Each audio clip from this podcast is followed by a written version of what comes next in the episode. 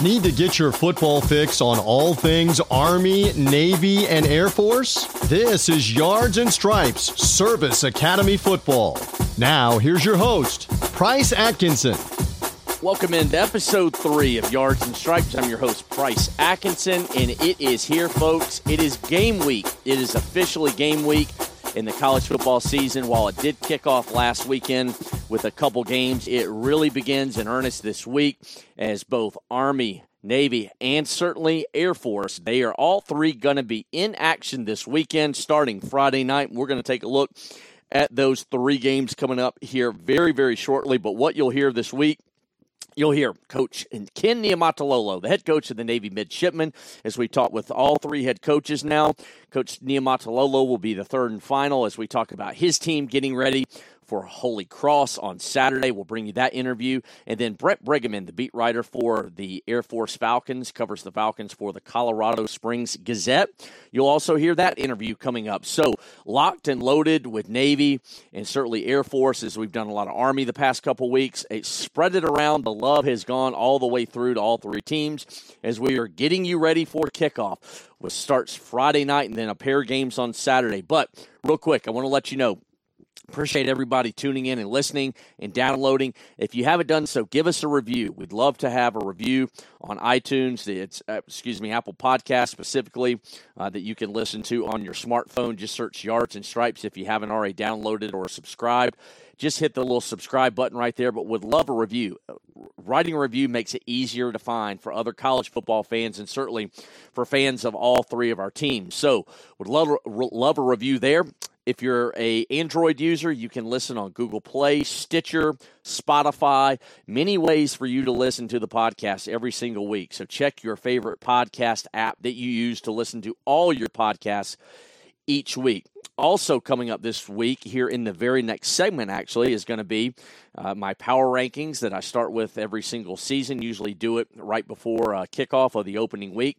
I'll give you my power rankings and how i think these three teams line up to start the season. I'll do it again a little bit later usually once a month is how we do it so you won't want to miss that also, uh, don't forget, coming up in our final segment, the Travis Manion Foundation Honor Roll segment, where we honor and remember a fallen hero who has given their ultimate sacrifice, the ultimate sacrifice to our country and for our freedom. So you won't want to miss that. And right now, check out our, our friends at, at the Travis Manion Foundation because right now, TMF is ongoing with their 9 11 campaign Ruck and Run as you can join one in a local community near you. You can register online at travismanion.org to sign up for a 9 11 Heroes Run, again, in a local community near you. You can do a virtual run. There are different ways to do it, but check out Travis Manion org to find out more about their Heroes Run, the 9 11 Heroes Run, uh, happening beginning next month, actually, early next month, in communities across the country as they are making a difference in local communities everywhere across the United States. That's Travis Manion. Dot org. So again, we got a lot to do with Navy head coach Ken Niumatalolo, Brent Briggeman from the Colorado Springs Gazette our power rankings, and the TMF honor roll. Whole lot to do, man, as we get ready for kickoff. But first, I want to tell you about these three openers real quick. Army, going to be opening the season this Friday night, 6 p.m. They're going to take on the Rice Owls, who who slipped to a 2 and 11 record in Mike Bloomgren's first season uh, with the Owls. They won their season opener and they won their season finale. That's how they chalked it up to a 2 and 11 mark. They're going to come to Michie Stadium again, a kickoff at 6 p.m. Eastern Standard Time. That will be live on the CBS Sports Network. You won't want to miss that one. As Friday night football is going to be going on, obviously Thursday night this week but also Friday night. Friday night there'll be a lot of games in action. But Army and Rice from Michie Stadium right there at 6 o'clock, CBS Sports Net. You need tickets. Just go to the Army Sports website. There are still tickets that remain for that football game on Friday night. Saturday afternoon, out in Colorado Springs, the Air Force Falcons hosting Colgate a 1:30 p.m. local kickoff Mountain Standard Time, 3:30 p.m. Eastern Standard Time.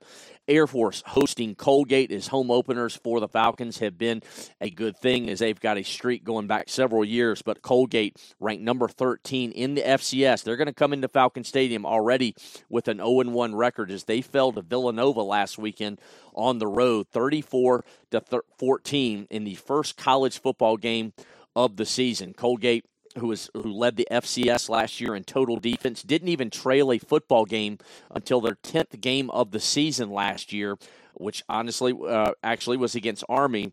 Um, they, the Colgate Red Raiders, they will come into this game with an 0-1 record as they were tied with Villanova 0-0 after one quarter, but the Wildcats erupted for 27 unanswered points in the second quarter to take a 27 nothing lead as they would not look back in dispatching Colgate 34 to 14 but that's going to be a 1:30 p.m. kickoff Saturday afternoon Mountain Standard Time there uh, at Falcon Stadium and finally the Navy midshipmen they'll be hosting the Holy Cross Crusaders the Crusaders last year, uh, putting up a five and six mark as they won.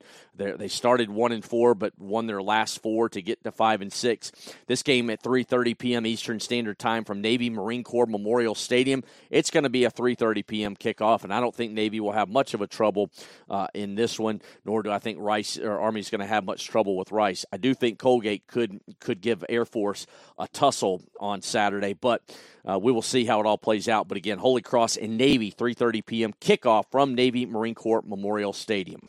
All right, I want to go through the power rankings because I've done it the past couple seasons in the preseason, and then have typically done it as we've moved along through the college football season, basically once a month, uh, and kind of going through and putting the teams three, two, one, one, two, three, whatever order you want to pick it. I'm going to start three, two, one in, in terms of how I rank these teams in the power order, uh, so to speak, for Service Academy football. And number three, I'll start with the Navy midshipmen. Obviously, coming off a three and ten season last year, not ideal. They miss out on a bowl game game for only the second time since Coach Ken Niumatalolo, who you'll hear from coming up here in the next segment since he took over uh, from Paul Johnson. But you know, coming off that three and ten season, there's a lot to be optimistic about. Uh, certainly, the the coaching changes that they made defensively. Brian Norwood, the new defensive coordinator, uh, a bunch of new faces on that staff. I believe seven in total. But you know, Malcolm Perry, I do believe, is the most electric player in college football. Certainly, when it comes to service academy football, there's nobody that can do what he does with the ball in his hands. With all due respect to some of the other players uh, from Air Force and Army. Malcolm Perry's electric, but it takes other guys, obviously, as we know, all around him uh, to get the job done. And so the the, the Navy defense, I, am wondering to see if, how much growing pains are going to be in this new system certainly um, Navy's got some new faces up front that they've got to replace on the offensive line. Uh, so I think there's some more questions there with Navy. They finished three and ten. They they they lost to our, Air Force and Army last season. So I'm going to start with Navy at number three in the power rankings. Number two, I'm going to go out to Colorado Springs and put Air Force in that number two slot. Obviously, that leaves Army number one. But real quick on Air Force. I think that the the amount of experience, and we'll talk with Brent Briggeman here coming up in the next segment, actually after we talk with Coach Niumatalolo, but you'll hear from Brent Briggeman here in just a little bit, uh, the beat writer for the Falcons. I think that there's a ton of experience here for Troy Calhoun's team. I think they're hungry. The biggest thing they're going to have to do is go on the road and go to Annapolis for that first Service Academy matchup, that first Saturday in October. So you could say, well, that price should give Navy the leg up. Well, at least for the start for the start on the, our power rankings, I'm going to go with Air Force in the number two slot. I think they've got more two more than capable guys in DJ Hammond and Isaiah Sanders at, at, at quarterback. They've got some guys back on the offensive line. I do think that the attrition that they've had to endure through a couple suspensions and guys who are out indefinitely, we don't know how long uh, especially Joseph Saucier and Cole Fagan, a couple uh, running backs, a fullback, and a slot back. That those are big losses. Still, I think defensively, what Air Force can do up front, I think they're going to be better than they certainly were last year, where they ranked in, uh, I believe it was 89th in pass defense. They had trouble getting a pass rush, and they also had trouble picking off passes, but I think that's going to change. The secondary is largely backed intact without many losses due to graduation. I think Air Force is going to be, no doubt about it, they're going to be bowl eligible. Just how many wins? And I asked Brent Briggeman about it coming up. You'll be interested to hear his answer. But I think that Air Force right now I think they sit right now at second in in my mind in the power rankings, and certainly no question about it, a top service academy football number one in the power rankings. The Air Force Black Knights, uh, what Jeff Monken's team did last year, just certainly a record-setting season, winning 11 games. But that was last season. We all know that each season does not carry over. You get some momentum, and that's about the only thing that carries over from one campaign to another. Kelvin Hopkins Jr. is back. Connor Slomka is going to be their featured ball carrier. You've got help up front. I think defensively, they're going to take a little bit of a step back. No doubt about it. Jay Bateman gone to the University of North Carolina as Mack Brown's new defensive coordinator. However, I don't think they're going to miss much of a beat with John Loos moving up and taking that DC title. I think they are going to take a little step back defensively. I don't know if you're going to quite see what Army was the last couple of seasons. Maybe they will, but I, regardless, even if they do take a step back, that offense has a chance to be better than it was last year, especially with Kelvin Hopkins Jr. back for his senior season and what he can do, not just running the football, not just taking care of the football, but also throwing the football. I think it's going to be Army's to lose again. But the first month of the season will tell us a good bit, and they'll kick off the season against Rice coming up uh, this Friday night. But that's how I see him stacking up in the preseason power rankings. Army one, Air Force two, the Naval Academy number three. That'll change, I'm sure, as we move through the season, and we'll go through it again in about a month from now. But as we get ready for kickoff, coming up next, the head coach of the Navy midshipmen. Ken Niumatalolo is going to join us to tell us about his team, what he's seen through fall camp as they get ready to welcome the Holy Cross Crusaders to Navy Marine Corps Memorial Stadium this Saturday afternoon Coach Ken Niumatalolo is coming up next, right here on Yards and Stripes. Travis Manion Foundation unites communities to strengthen America's national character by empowering veterans and families of fallen heroes to develop and lead future generations. Through their 9 11 Heroes Run 5K race series, TMF unites communities across the country and around the world to honor the sacrifices of September 11th and the war's since. Register to run, walk, or ruck at a race near you, or as a virtual runner by visiting 911heroesrun.org.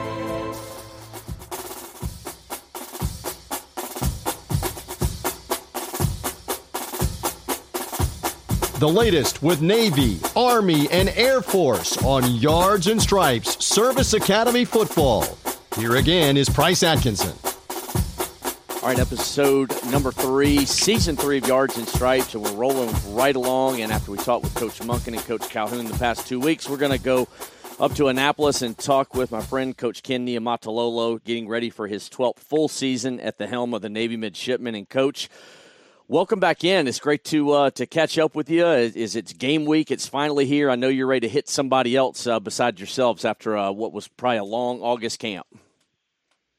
Yeah, it's uh, yeah great to talk to you too, Price. But yeah, it's uh, you know camps are always long, uh, and you're always excited to see what you got. And like you said, it's it's week one, and I know our guys are excited to go out there and hit somebody else. But it's uh, it's been a good camp. Before uh, we get to your team and getting ready for Holy Cross on Saturday, one thing I wanted to ask you about is uh, you know the opportunity to surprise your son with the uh, the video that went viral, and you know as your son's uh, you know at the University of Utah playing on the football team there, and you know the chance to be able to put put that together and be able to tell your son that he's going from walk on to a scholarship. How how special was that for you to be able to play a hand in that? Uh, just very grateful. You know, Kyle, Coach Witt, and I are you know really good friends, known each other for many years, and when their creative team called to ask if you know we'd be willing to do that, obviously I was ecstatic and we were excited. I, you know, told my wife, but really excited that my team, you know, we were able to do that, and they were very gracious in allowing me to, you know, kind of set that up for him. But it was it was definitely a special moment. Yeah. Well, let's get to your team, and you know, I know coming off that three and ten season last year, it certainly didn't sit well. You made some changes to your coaching staff um, very shortly after the season, and, and, just want to get to some of that because with adding seven new assistants, I know it's uh, changed up maybe the dynamics in the meeting room, which obviously that was the goal, um, and certainly to translate on the field. But you know, how some of these new faces and these the new folks on your staff, especially on the defensive side of the football, where you did make uh, so many changes coming off the you know the season. You know, and how is it? How is everything? The relationship between the guys and, and your new coaching, your new coaches, especially you know Coach Norwood on the defensive staff, going through spring ball and now August camp. Uh, I couldn't be more pleased, and just you know they're really good football coaches, but they're better people, and so the transition went really well. You know, those are always hard decisions. I think hard because we have had hardly any turnover here. Yeah. For for many years, and probably you know continuity wise, probably the most you know tenured staff in the country. So that was hard. Um, but the guys that we brought in, just really excited about them uh, from a schematic standpoint, from a cultural standpoint, but also as people. I mean, just uh, just uh, really happy who they are. They're going to fit into what we do. You know, yes, we're football coaches, but we're also, you know, helping to develop leaders for our country, and um, they're all great fits. Absolutely. Talking with Coach Ken Niumatalolo, the head coach of the Navy Midshipmen, again, getting ready for Holy Cross this weekend. But, you know, Brian Newberry, your new defensive coordinator, you bring him up from Kennesaw State, uh, who they, uh, what they did defensively during his time at Kennesaw State, uh, ranked as one, I believe, one of the top 10 and most defensive categories um, at the FCS level. You know, bringing what more of a 4 2 5 alignment. I'm sure it's going to be multiple, but kind of moving to a little bit uh, of a playmaking and attacking style defense. You know, talk about just the di- the difference in the change. I know personalities brings a lot of fire, you know, but some of the system changes that he specifically is bringing to the defensive side. Well, he's very creative. You know, he's got a creative mind. Uh, I love his schemes. I love what he does.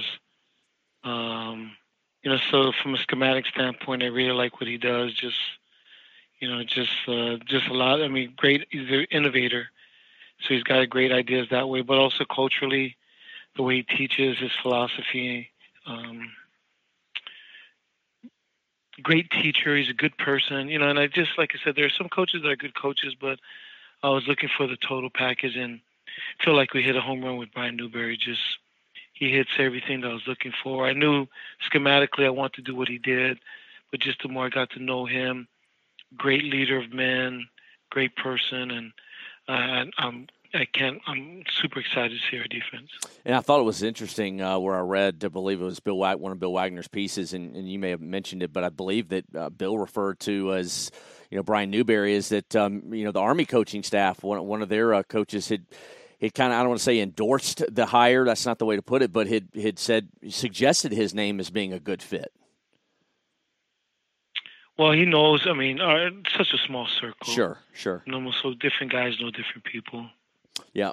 All right. Uh, how about Billy Ray Stutzman? Uh, you, he comes from Hawaii, had a prolific playing career uh, there at Hawaii. Obviously, a grad like yourself, uh, now a member of the staff, and you bring him in to help improve the passing game, which obviously I know you want to get jump started. But you know, to to bring in some of those run and shoot, you know, principles. Um, you know that they have at, at Hawaii, and, and, nobody's a stranger. We saw them in Week One this week, uh, or Week Zero already, but also last season the, the, the kind of numbers and yardage. I mean, you watched it firsthand when you guys played there uh, just recently, but bringing that to the offensive side, specifically specifically to the option that you guys run, because you might think run and shoot option two totally different, but they actually fit very well together.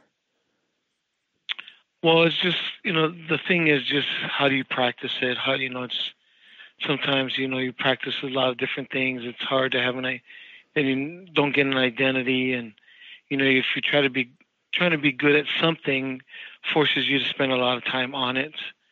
Uh, so the, our biggest thing is just uh, allocating our time to make sure we don't get away from being an option football team that we are but spending enough time in all of that stuff so we can be efficient at it. And so the great thing that Billy Ray's brought is just different ideas, ideas that could help us. Uh, you know, obviously we're not going to go wholeheartedly run and shoot, but um, just his ideas and where he comes from. He comes from a do- totally different mindset from us. It's kind of opened up our thought process, and but the big thing is just making sure we stay true to who we are uh, by adding this to hopefully enhance not just our passing game, but our whole offense and just make us more efficient.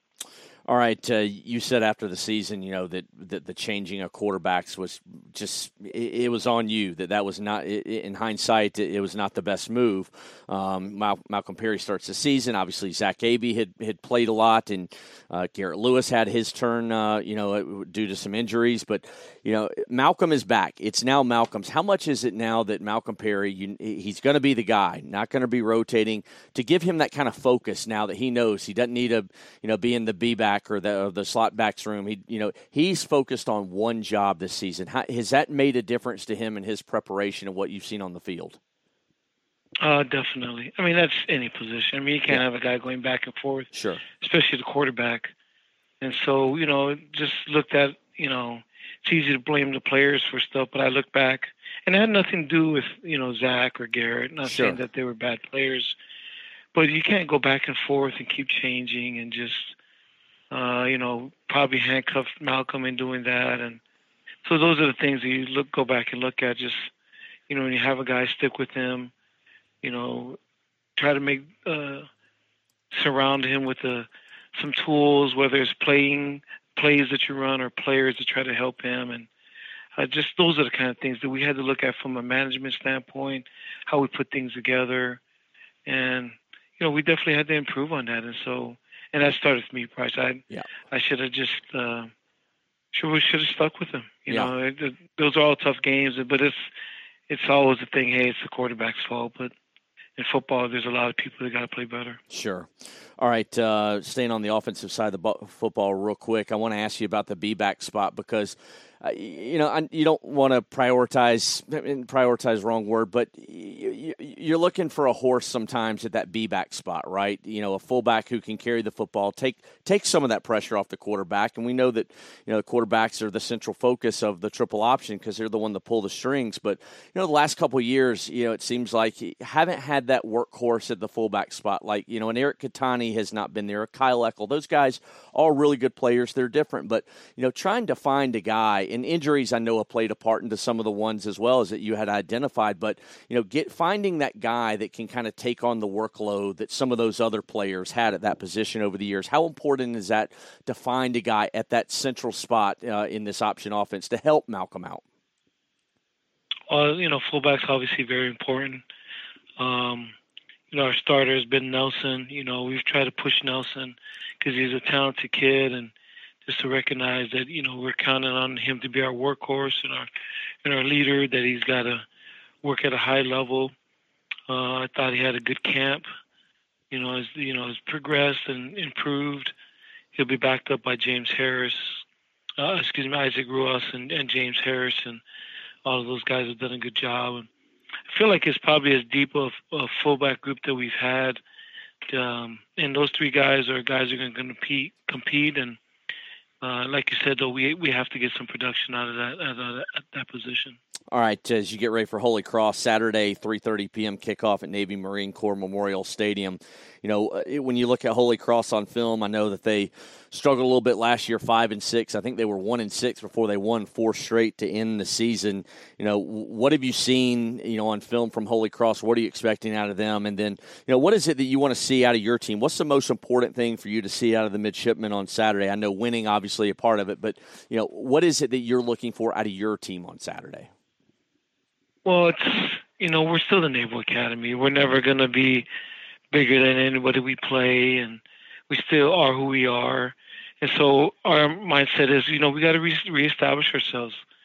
You know, we um, we're a proud program, and you know, we have, this has been a long off season, like you said, and everybody's ready to get this bad taste out of our mouth. And it starts with the first game, and we know that Holy Cross is going to come here and play hard and give us everything that they got. I just want to sure that make sure that we play well.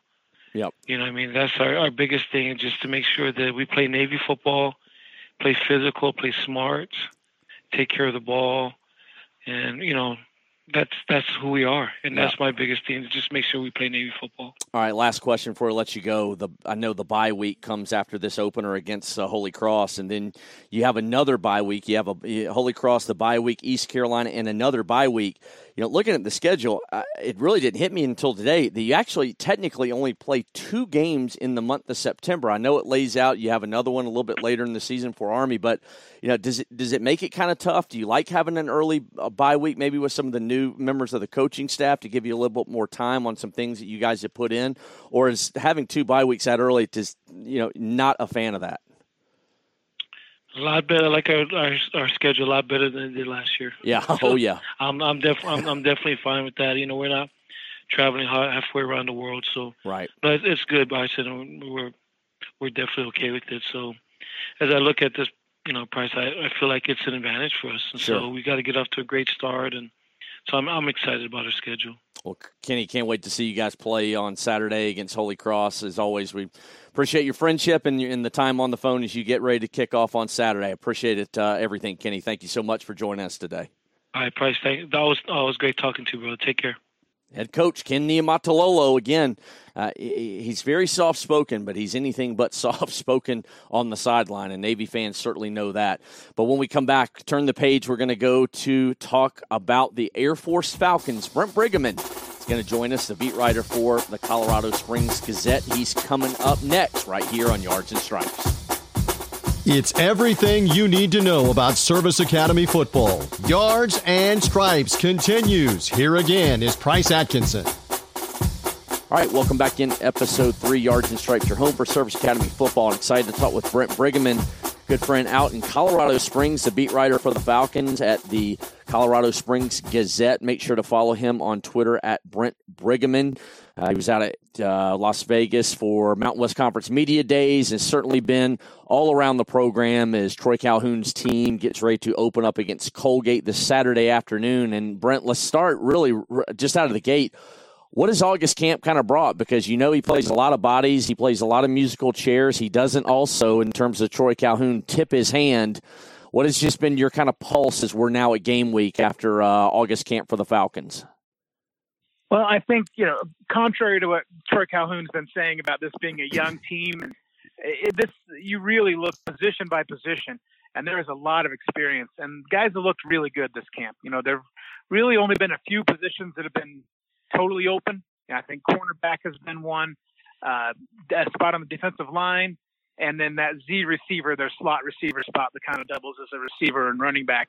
Those have had a lot of competition, but other than that, you've just seen veteran players just kind of honing their skills and, and getting ready for the season, which is has been a departure. The last two years there have been a lot been a lot of flux with the roster and young players coming in. This year's a little bit different. I think they're they're ready to they found their guys now they're ready to actually compete again.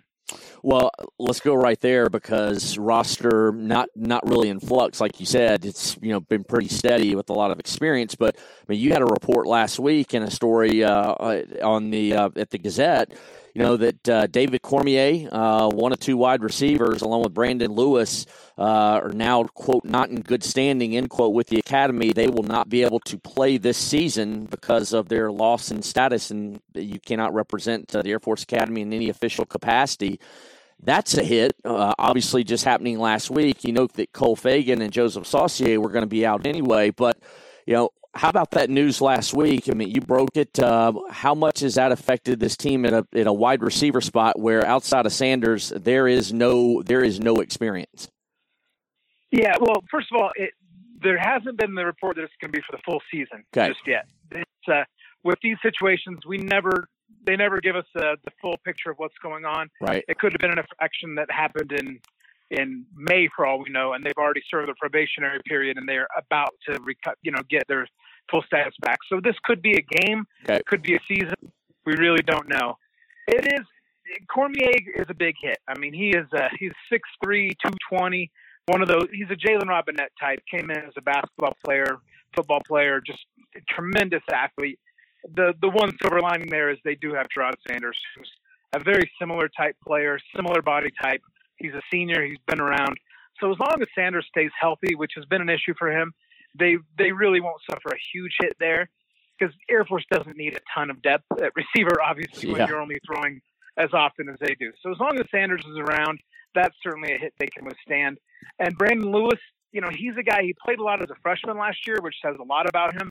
It also says a lot about the depth they had at that position. I think they're a little stronger now at that spot. They've got a kid Ben Waters who's a senior, who's he's from a program in Denver, Valor Christian. That's by far and away the best program in the state of Colorado. They had the McCaffrey brothers. They've just been a, a machine. And he came out of that program, and like I said, he switched from defense to offense. He's he's at that spot now, ready to play. And then Ben Peterson seems to be the guy who will probably start, and he's uh, he's kind of perfect for that role. He's about five eight, uh, maybe 185, really stoutly built, really quick.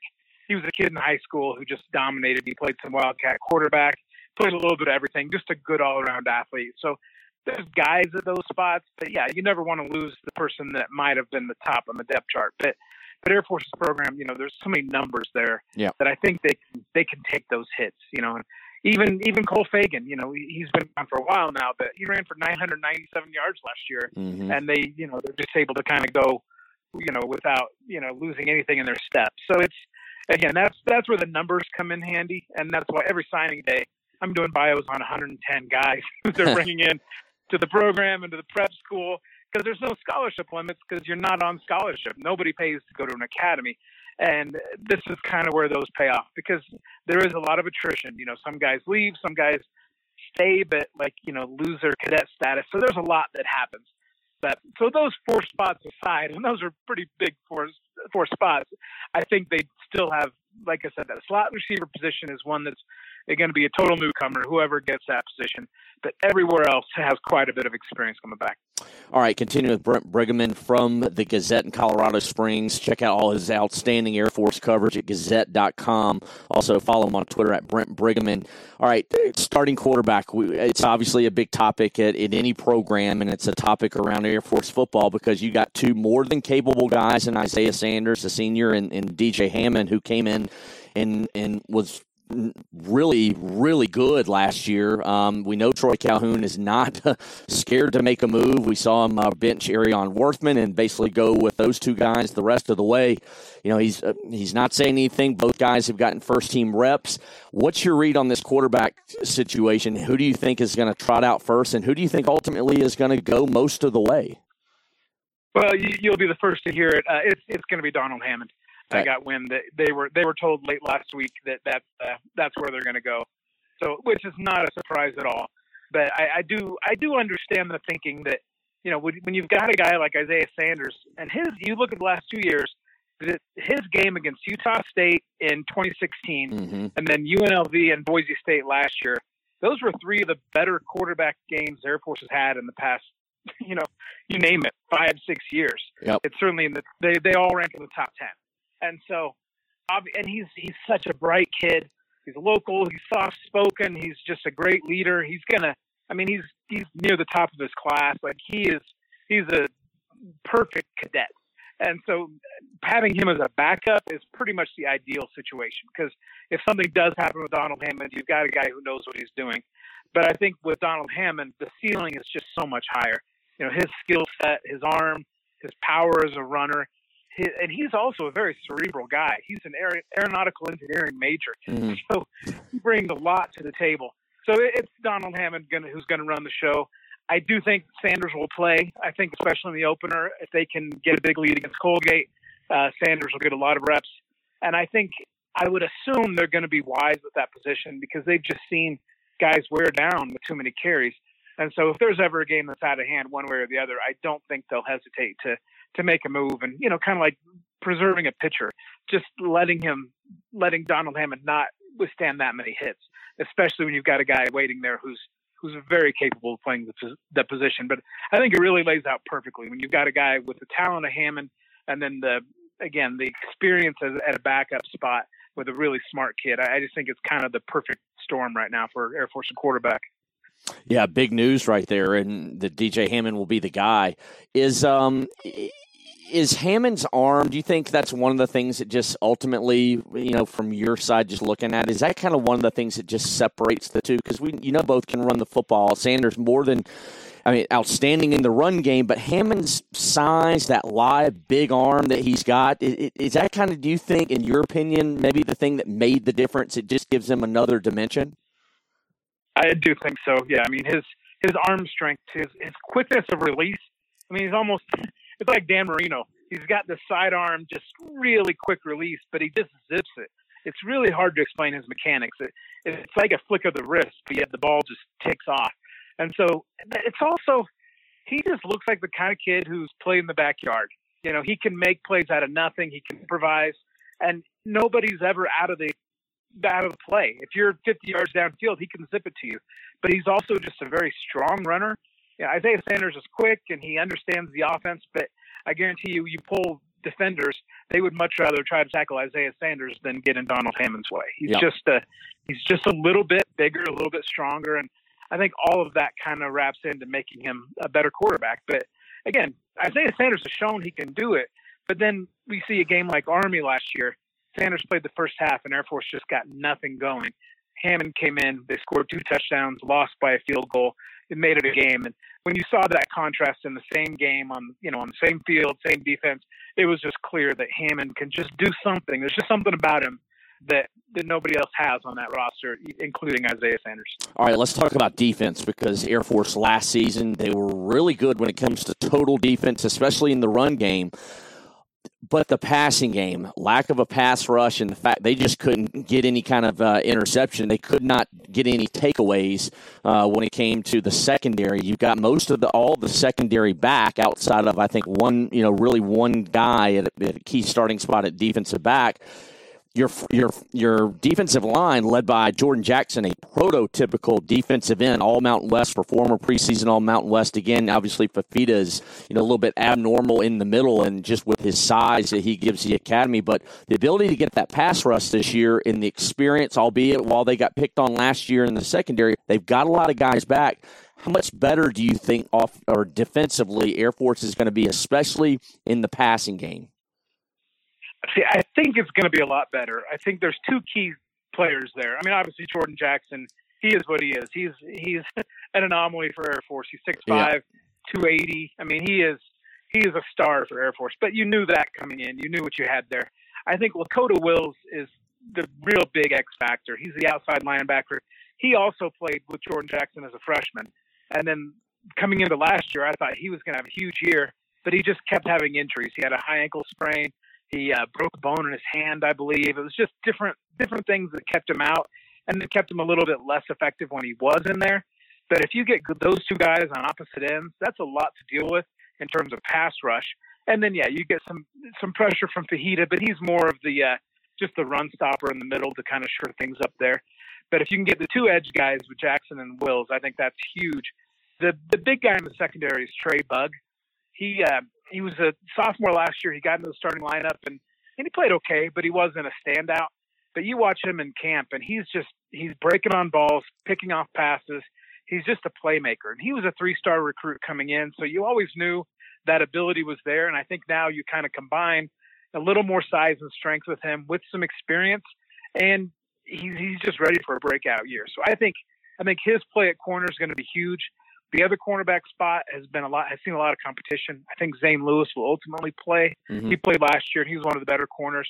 And then the safeties, you not only have everybody back, you've gained some people because James Jones didn't play last year after starting as a sophomore because he blew out his knee. He's back in the mix. He'll play some corners, some safety.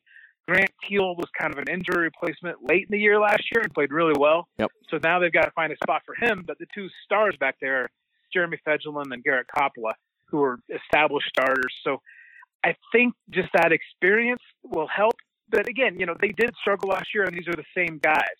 And so you kind of always wonder, well, you know, is anything going to change? But I think the nature of the academies, how much harder things are earlier, and then how much easier it gets for you just physically as you become a senior.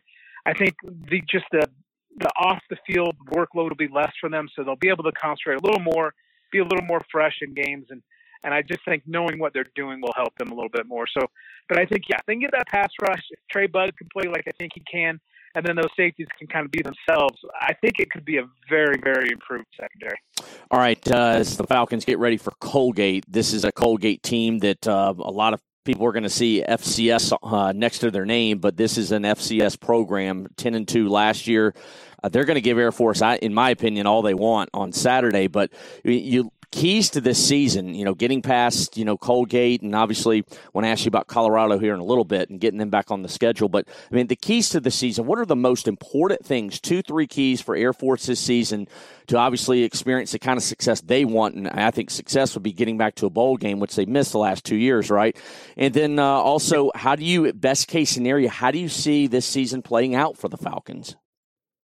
You know, I of course, everybody asks me that. Yeah. I never know what to tell people this year because I do think Air Force is much improved talent wise. And yeah. I think Donald Hammond is the right quarterback for that system. I think, you know, even though they've lost those playmakers with those four guys, I think they've got a lot of talent in the skill spots and their defense is going to be better. I think it's a much better team. But then you look at that schedule and you just think, well, how does that translate? Because they do go to Colorado, which is, you know, it's a bottom bottom tier Pac-12 team, but it's still Power Five talent. And then you know Fresno State comes to town. They go to Hawaii. They go to Boise. Uh, you know they host Utah State. They go to CSU. There's so many of those games that Air Force could very well win, but you could also very well see them losing, even with a better team. So it, it is just one of those. It's a it's not the daunting schedule Troy Calhoun makes it sound like. I mean, they don't go to Michigan or Michigan State. And you know, I don't think there's a dominant team in the in the Mountain West because even Fresno, as good as they've been, they lose a lot of players, including quarterback. So they could be down a little bit, but it's just one of those you go week by week. And aside from maybe San Jose coming into town, there's really not a spot on the schedule where you, you can just automatically chalk up a victory. Even New Mexico, as bad as they're probably going to be again, Air Force has to go there. And the last four times they played New Mexico outside of the state of Colorado, they've given up 45 points. So it, you never know. I think it's going to be a good team. I think it'll get itself into a bowl game. But I don't. I could see it. I mean, I could see an 11-1 record. I could see six and six, and and anything in between. So, I think the yeah. key is just going to be Donald Hammond improving and staying healthy. I think, like I said, Lakota Wills and Jordan Jackson having dominant seasons on the defense. I think if those things fall into place, a lot of these games will fall their way. But you know, you take any of those factors out, and suddenly, you know, you could be looking at five and seven again. Yeah. All right. Uh, Colorado's back on the schedule. You reference that, what is first time, I believe, what, 41, 42 years? It's been a long, long time since the Buffs were on the schedule how much excitement is there around the program around Colorado Springs to have that game back again? Because you get to play both Colorado and Colorado State, like you mentioned. And also, I was curious about what Troy Calhoun uh, said last week, and you mentioned in your story how he, he mused about it. But you know, in talking about the schedule, a couple bye weeks, uh, a bye week, in fact, right after the Colgate game, you know, he kind of joked about leaving the Mountain West and or becoming an independent, joining another conference. I mean, did you read? It, are, you re, we reading too much into that, or do you think, hmm, is there something really there? Well, I mean, well, first of all, Troy Calhoun, of course, doesn't make that determination. That's a correct. That's athletic sure. That's upper administration, but right. he has a way. He chooses his words very wisely. He always knows what he's saying. yep. And for him to drop, and he dropped that reference more than once at that event, and that event was well covered by all the state media. Yeah. And he made a made a point to say that a couple of times. So clearly he's stating a preference. He wants to get out of the Mountain West. He otherwise would not say that. You know, I don't know that that's going to actually happen. There yeah. was big news this summer. You know, when UConn left the uh, American Athletic Conference, that they the assumption was that they would be replaced, and if they were, Air Force was always one of the top three names. And you know, it, it as weird as it sounds geographically, it really doesn't it's not that much of an outlier because they'd be playing against teams in the in the uh, Midwest in the Central Time Zone, all pretty short flights. You know, Tulsa, Memphis, yep. Houston, places like that. So they really would fit. And then you would have a conference game against Navy at least every other year because you know they would be in the different different division. But then it would free up Air Force's schedule a little bit to do some more things with the non-conference. So I can see where Troy Calhoun's coming from, and it's a it's a league with a lot bigger payout. So there would be some financial incentive too. But the big thing with Air Force is what do you do with the other 26 sports at the academy? So yep. that's a whole other discussion. But but the fact that Troy Calhoun was kind of planting that seed was kind of telling about where he's coming from. Um, but in terms of the excitement over the Colorado game, you know, I think the media is very into this. You know, I haven't been stopped on the street by people who uh, sure who were really into that game. I think there's obviously a lot of Colorado fans in the Colorado Springs area.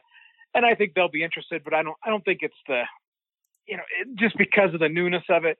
It's not like an established rivalry. It's been 45 years since they've played. I think people are intrigued by it, but not crazy excited.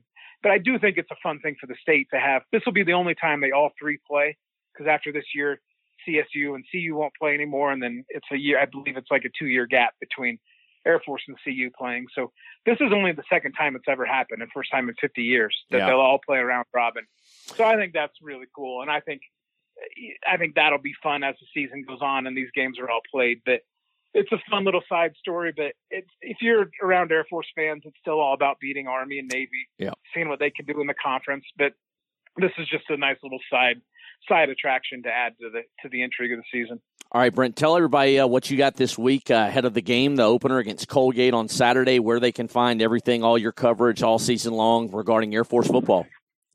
Yeah, well, just come to Gazette.com. We have written pretty much daily through August camp, and a lot of just fun personalities on this team. And I've just been able to take some time and just kind of go player by player and just kind of introduce them and see what they bring and everybody, of course, the academy has a different side story of how they got there, you know, and and the things they have going on off the field. I mean, there's it's always it's always intriguing to talk to these cadets, and so we'll have more of that leading up.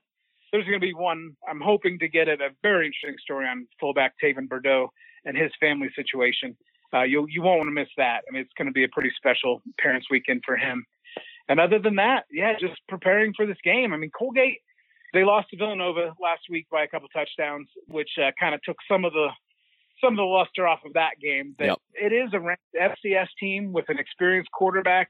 They do lose, I think, all but one of their front seven on defense, which is going to be a you know that's a huge hit when you're playing Air Force's offense. So I don't think it's going to be a game Air Force could lose, but I do think they'll get a challenge. They may have to keep their starters in, you know, into the fourth quarter.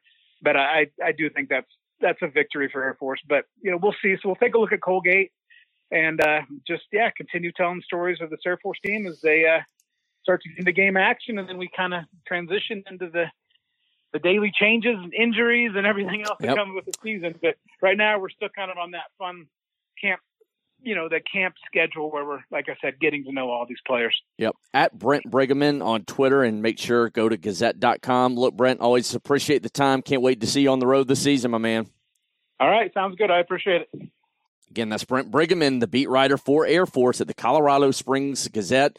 As he wrote about it earlier this week, Donald Hammond Jr., the starting quarterback for the Air Force Academy, getting ready for Colgate coming to Falcon Stadium for the season opener this Saturday. All right, when we come back, we're going to start wrapping things up. We've got the Travis Manion Foundation Honor Roll segment, my favorite segment that we do every single week to honor a fallen service member who has given the ultimate sacrifice for our country. That's coming up next. You won't want to miss it right here on episode three of Yards and Stripes.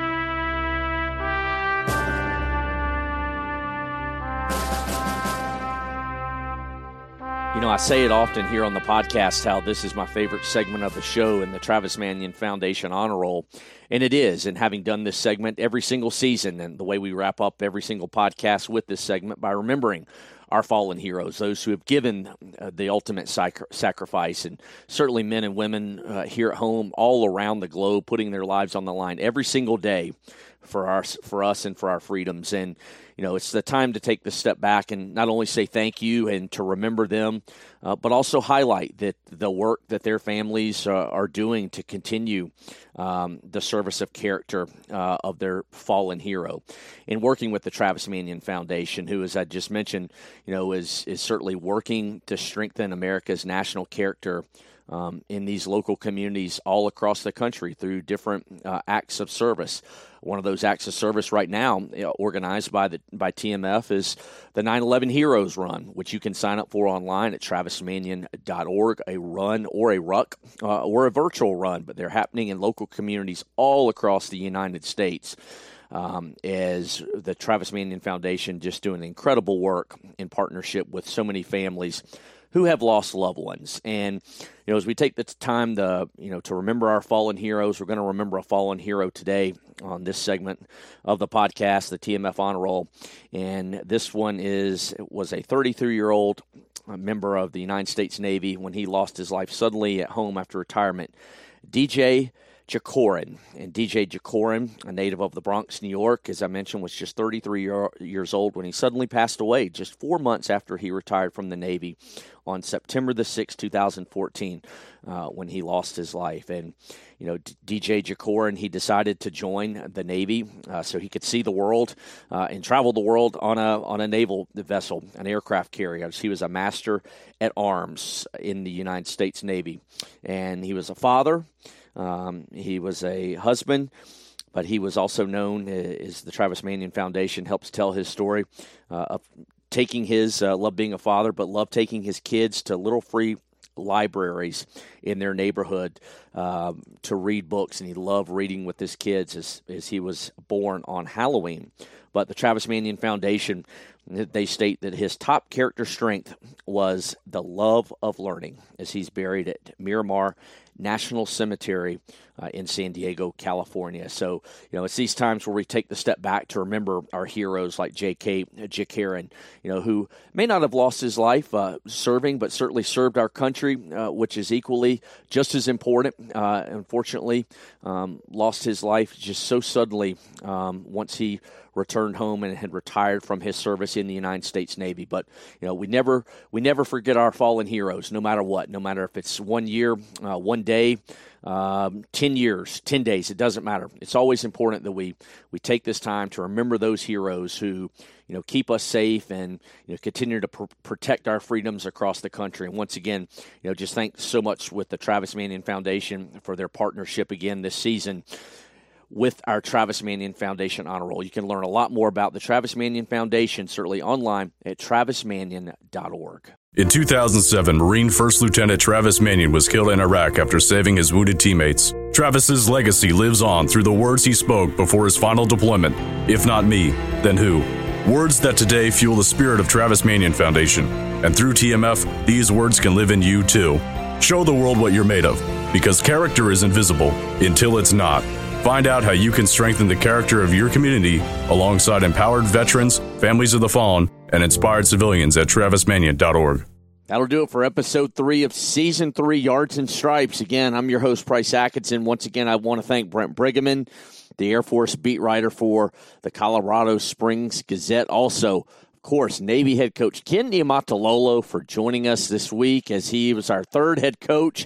So we talked with Coach Monken first, then Coach Troy Calhoun, and then obviously this week, Coach Niumatalolo to preview their team's upcoming season and, of course, kickoff this Saturday in Army's case on Friday night. But just awesome to do this with you all every single week. Just once again, if you like what we do, give us a rating. Would love for you to give us a rating on iTunes. Five stars would be awesome. Four, three, whatever you want to do. But your feedback is vitally important uh, to the podcast and what you want to hear, what you like, what you don't like. But it helps others find yards and stripes every single week on Apple Podcasts course, if you're an Android user, you can listen every single week via Stitcher, Google Play, Spotify, multiple ways to listen to Yards and Stripes on your favorite podcast apps every single week. But of course, we're going to be back again next week. We'll have a whole lot more working on guest interviews for episode number four. Is we will have football and we will have results to talk about is all three teams in action. I can't wait to do it again. Again, listen, subscribe, tell a friend. If you, if you like what we do, once again, subscribe, listen on Apple Podcast, Stitcher, Google Play, Spotify. But tell a friend, let them know what we do. Uh, spread the love is just trying to grow listenership every single episode, every single year, every season. But most importantly, thank you to every single person that listens to us every single week. Just thank you so much for making us what we are today and doing this for our third season. Once again, I'm your host, Price Atkinson. Have a great week. Enjoy the games, and I cannot wait to, to talk with you all next week about all the action that went down. Have a great week, everybody. To get more on all things Service Academy football, like Yards and Stripes on Facebook and follow them on Twitter at Yards and Stripes. And as always, you can subscribe to Yards and Stripes on iTunes and Stitcher. Join us again next time for Yards and Stripes Service Academy football.